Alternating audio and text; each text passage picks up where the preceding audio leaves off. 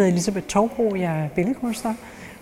Og øh, i dag er jeg her, fordi at, øh, jeg er blevet bedt om at snakke om øh, nogle af de erfaringer, jeg har fra mine øh, mange udsmykningsopgaver i offentlige rum. Ja, hvis jeg skal give nogle anbefalinger til, til bygherrer eller opdragsgivere i det hele taget, så er det, at man gør sit forarbejde rigtig, rigtig grundigt. At man sørger for at finde ud, for at finde ud af, hvad er det, man vil. Der kan være en masse ubevidste øh, drømme om noget, som man, jeg mener, man skal tale sig frem til. Hvad er det, man gerne vil have? Fordi jeg siger, at det er ikke et problem for kunstnerne at have rammer. Vi har næsten altid rammer. Det er et problem, hvis man altså hvis øh, kunstneren ikke har den kunstneriske frihed, når først rammerne er sat.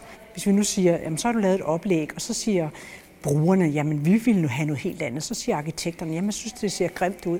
Så siger øh, politikerne, øh, men vi satte jo penge af til noget, som skulle øh, give os øh, popularitet, og det blev så ikke populært, det, og, og så videre. Så pludselig, så hvis kunstneren skal være i det rum, så skal der hele tiden hakkes en hæl og klippes en tog. Og til sidst så får man det problem, at det bliver et dårligt kunstværk.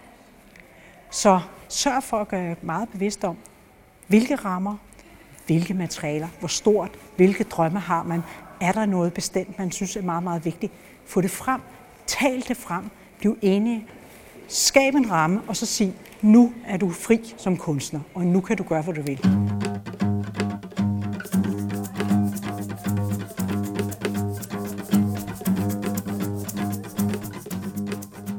Jeg hedder Jørgen Kreiner Møller. Jeg er arkitekt, og øh, jeg har haft min egen tegnestue i rigtig mange år.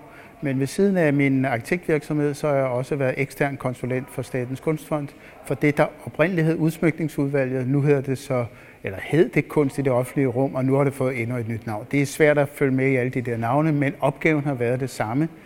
At facilitere processen for kunstnerne, således at det bedst mulige kunstneriske resultat bliver opnået. Det kan gå galt øh, frygtelig mange steder, fordi kunst i det offentlige rum er noget helt andet, end når man laver kunst hjemme i atelieret eller til galleriet.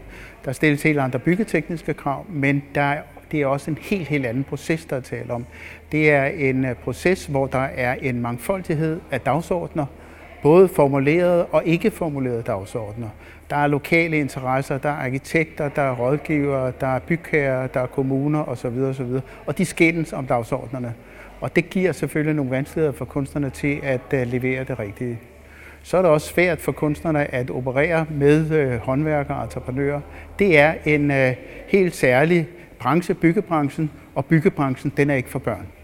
Eksempelvis det at lave aftaler med entreprenørerne følger nogle helt faste principper, og det er helt forkert at tro, at entreprenører de tager særlig hensyn til en kunstner. Det gør de overhovedet ikke. Det er et stykke arbejde, ligesom alt muligt andet, og derfor så øh, bliver der spillet hårdt ud. Derfor er det vigtigt, at kunstnerne de har nogle rådgivere, som de kan stole på, og som kan hjælpe dem igennem processen.